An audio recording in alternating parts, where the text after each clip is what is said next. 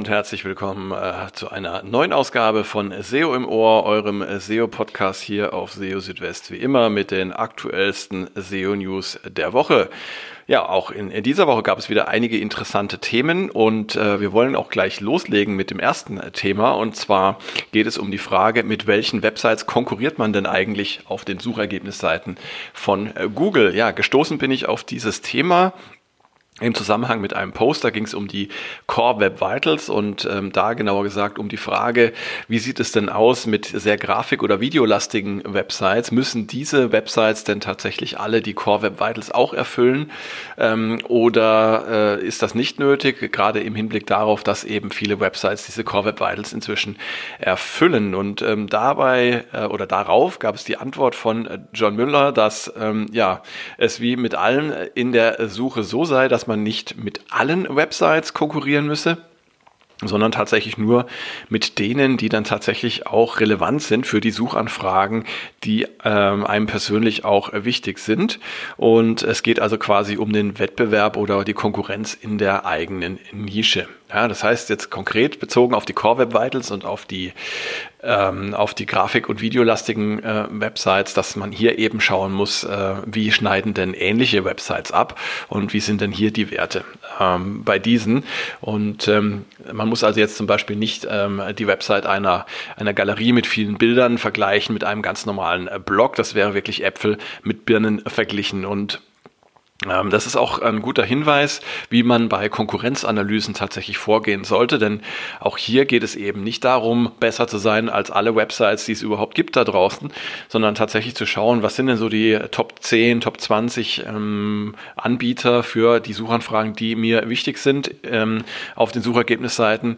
Die sollte man sich anschauen und schauen, was machen die gut oder was könnte ich äh, zum Beispiel noch besser machen. Und da geht's ähm, eben um äh, Websites aus der eigenen Nische. Da gibt's natürlich auch ein paar Sonderfälle, also oft äh, oder manchmal äh, treten tatsächlich auch branchenfremde äh, Websites auf den Plan, wenn es um bestimmte Suchanfragen geht. Gerade so beim Thema Preisvergleich hat man das häufiger mal, dass hier auch ähm, ja, Newsportale mitmischen, ähm, die ja eigentlich für solche äh, oder solche Themen gar nicht als Kernkompetenz haben, aber aufgrund ihrer äh, Domain und ihrer Stärke dann eben trotzdem vorne erscheinen. Und ähm, ja, auch diese muss man dann natürlich mit einbeziehen bei der äh, Vergleichsanalyse. Und ähm, es geht letztendlich, wie gesagt, darum zu schauen, welche Anbieter sind tatsächlich oder welche Anbieter erachtet Google als relevant für die Suchanfragen, die mir persönlich wichtig sind. Ja, und das gilt eben für die Core Web Vitals, das gilt aber auch für äh, Inhalte, für Backlinks und ähm, was es eben sonst noch an wichtigen Ranking-Faktoren gibt. Dann hat in dieser Woche eine Aussage von John Müller zu äh, ja, einigen Missverständnissen und zur Diskussion geführt. Und zwar hat John ähm, gesagt, dass man grundsätzlich keine Links auf die eigene Website erstellen sollte. Ja, und ähm, in dem Zusammenhang verwies er auch auf die Google Webmaster Richtlinien. Ja, diese Aussage für sich gesehen, die ist natürlich oder die schreit geradezu danach, missverstanden zu werden. Ähm, es ging dabei um eine Antwort, oder John Müller hat dabei geantwortet auf die Frage eines Nutzers, ähm, der eine Poker-Website betreibt und der wissen wollte, ob es okay sei, wenn eine Casino-Website Links auf ihn setzt. Also wenn er Links von einer Casino-Website erhalte. Ja, und ähm, ich denke mal, John hat es so interpretiert, dass der Nutzer eben äh, die Links ähm, auf irgendeine Weise dann ja beschafft hat von dieser Casino-Website, sei es jetzt durch ähm, persönlichen Kontakt, durch Kauf oder durch Linktausch, was auch immer. Und das hat ihn dann zu dieser Aussage bewogen. Er hat es dann später relativiert und hat geschrieben, er hat den Tweet vielleicht ein bisschen zu schnell und zu locker abgesetzt und äh, man sollte das eben nicht pauschalisieren für alle Links. Und es ist ja auch tatsächlich so, äh, Links aufzubauen ist in vielerlei Hinsicht tatsächlich in Ordnung. Man kann äh, zum Beispiel äh, No-Follow-Links aufbauen, das ist überhaupt kein Problem. Ähm, also No-Follow-Links gehen immer, sei es jetzt aus Gastbeiträgen, aus Werbung heraus oder sonstiges. Ähm, auch wenn diese Links jetzt vielleicht nicht direkt auf die Rankings sich auswirken, so können sie dennoch ähm, für Traffic sorgen, für Referral-Traffic und sind daher auch nicht ganz wertlos. Ja? Und äh, es ist auch völlig in Ordnung, zum Beispiel als Dienstleister Kundinnen und Kunden, die zufrieden waren, um einen Link zur eigenen Website zu bitten. Also auch das kann man machen und ähm, es gibt also auch viele Dinge mehr, die man tatsächlich auch selber selber unternehmen kann, äh, um aktiv Links aufzubauen, ohne dabei den Google Webmaster Richtlinien zu widersprechen. Also es gilt hier, wie so oft, Aussagen von John Müller, die muss man in, äh, im Kontext sehen und darf sie nicht so losgelöst einfach bewerten. Zum Thema Cloaking gab es auch was Interessantes in dieser Woche. Wann handelt es sich denn um Cloaking und wann nicht? Es handelt sich eindeutig nicht um Cloaking, wenn der Googlebot weniger Inhalte auf einer Seite sieht als die Besucherinnen und Besucher. Ja, und äh, Hintergrund ist der, ähm, Cloaking verstößt gegen die Google-Richtlinien äh, aus dem Grund, dass Google den Nutzerinnen und Nutzern keine irreführenden Suchergebnisse anzeigen möchte. Wenn jetzt auf einer Seite zum Beispiel äh, für den Google-Bot ähm, Informationen zu Reisen nach Griechenland angezeigt werden, die Besucherinnen und Besucher auf der Seite dann aber Werbung für Viagra erhalten. Ähm, sie haben aber vorher auf ein Suchergebnis für Reisen nach Griechenland geklickt, dann ist das eben etwas, das Google vermeiden möchte. Und das ist dann Cloaking. Wenn Google aber beim Aufruf einer Seite einfach nur weniger Inhalte sieht, dann ist das kein Cloaking. Ähm, denn das kann auch nicht dazu führen, dass es zu irreführenden Suchergebnissen kommt. Ja, also äh, wenn man das ähm, äh, in das Extrem treibt, dann würde Google einfach eine leere Seite vorfinden, die Seite nicht indexieren und die würde dann auch nicht in den Suchergebnissen erscheinen. Ähm, wohingegen, wenn Besucherinnen und Besucher die Seite aufrufen, sie dann trotzdem etwas sehen würden, ja, kein Thema, das wäre kein Cloaking. Ja, also die reine quantitative Unterschiedlichkeit von ähm, von Inhalten, ähm, bedingt noch kein Cloaking. Ich glaube, das ist das Fazit, was man hier ziehen kann. Schön ist, dass Google jetzt seit dieser Woche eine Liste äh, der IP-Adressen zur Verfügung stellt, die Google zum Crawlen verwendet. Das gab es bisher noch nicht.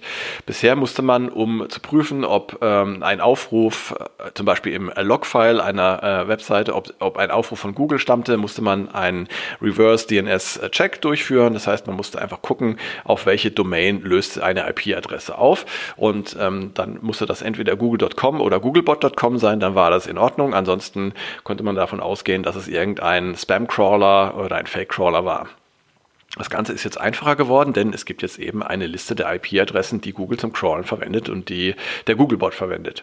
Das ist schön, denn damit sind zum Beispiel Whitelists einfacher zu erstellen. Das heißt Listen von erlaubten IP-Adressen, von denen gecrawlt werden darf. Aber Vorsicht, diese Whitelists müssen regelmäßig aktualisiert werden, denn die Liste der IP-Adressen, die Google verwendet, die kann sich natürlich ändern. Und möchte man Google dann nicht äh, ungewollt aussperren vom Crawlen, dann sollte man eben dafür sorgen, dass die Whitelist auch regelmäßig auf dem aktuellen Stand ist. Ja, und zum Schluss noch etwas zum Thema Index Now. Da hatte ich ja auch schon etwas drüber erzählt. Index Now ist ein Protokoll, das ähm, ja als Initiative von Microsoft ähm, erstellt wurde und das ähm, es ermöglicht, Suchmaschinen über neue, geänderte oder gelöschte Inhalte zu informieren. Ähm, auch Anbieter wie Yandex, äh, Wix, Cloudflare und Akamai äh, unterstützen inzwischen äh das Index Now Protokoll. Und ja, der Vorteil ist einfach der, dass Webseiten sozusagen dezentral die Suchmaschinen ähm, benachrichtigen können, anpingen können, wenn sich was getan hat. Und das spart ähm, Crawling-Bedarf, äh, denn äh, die Suchmaschinen müssen dann nicht immer äh, regelmäßig auf den Seiten vorbeischauen, um selber zu prüfen, ob sich etwas geändert hat. Ja, Google war ja bisher etwas zurückhaltend, was Index Now angeht. Aber laut einem Bericht auf Search Engine Journal möchte Google Index Now zumindest testen und zwar aus Gründen der Nachhaltigkeit. Google ist ja laut eigener Aussage die Nachhaltigkeit beim Crawlen wichtig und da sei man seit 2007 schon CO2-neutral, möchte bis 2030 CO2-frei werden und äh, ja, dazu ist ein effizienteres Crawling eben auch sehr wichtig ähm, und äh, deshalb möchte Google Index Now jetzt auch äh, testen. Das heißt aber noch nicht, dass es dann tatsächlich auch von Google unterstützt wird. Ähm, es gibt aber auch Anzeichen, dass ähm, das IndexNow-Protokoll zukünftig auf äh, ja, zahlreichen Websites schon ähm, angeboten werden könnte. Zumindest ähm, gibt es bei äh, WordPress schon ähm, ja, äh, Arbeiten für ein Plugin, um IndexNow zu unterstützen. Und äh, das Ganze könnte sogar dann irgendwann auch in den Core von äh, WordPress kommen, allerdings noch nicht sofort, erstmal nur als Plugin. Ähm, das liegt einfach an einer, einer, gewissen Skepsis noch auch gegenüber dem Protokoll. Ähm, ja, außerdem sei es ähm, ja, laut Ansicht des äh, Lead-Entwicklers zumindest so, dass es nicht ideal sei, jede Suchmaschine einzeln per Ping zu benachrichtigen. Außerdem müsste man alle Anbieter einbinden, ähm, die das Protokoll unterstützen, um zum Beispiel nicht einer äh, bestimmten Suchmaschine den Vorzug zu geben. Ja, aber immerhin sieht man, dass sich da etwas tut und spätestens wenn Google Index Now dann tatsächlich auch unterstützt, dann kann man davon ausgehen, dass es auf vielen Websites zum Einsatz kommen wird. Und ähm, ja, die möchten dann natürlich auch damit erreichen, dass ihre Inhalte dann möglichst schnell im äh, Google Index landen, beziehungsweise dass Änderungen dort auch möglichst schnell berücksichtigt werden. Ja, und damit sind wir auch schon wieder am Ende von SEO im Ohr. Ähm, ich freue mich, dass ihr eingeschaltet habt und würde mich sehr freuen, wenn ihr SEO im Ohr auch auf Spotify folgen würdet und äh, wenn ihr mir eine Bewertung auch auf Apple Podcasts hinterlassen würdet. Die entsprechenden Links findet ihr auch auf SEO Südwest in den äh, Show Notes. Und wenn ihr Fragen habt, Änderungswünsche, Kritik, was auch immer, dann meldet euch gerne direkt bei mir, zum Beispiel über info at seo-südwest.de oder auch über die Sozial sozialen Medien. Ähm, da würde ich mich auch sehr freuen über jedes Feedback von euch. Und äh, ja, spätestens in einer Woche gibt es dann eine neue Ausgabe von SEO im Ohr und dazwischen halte ich euch auch auf einem Laufenden jeden Tag mit den aktuellsten SEOs, äh, News auf SEO Südwest. Ja, bleibt mir gewogen, äh, habt eine gute Zeit und äh, ich melde mich dann spätestens in einer Woche wieder. Bis dahin, macht's gut. Ciao, ciao, euer Christian.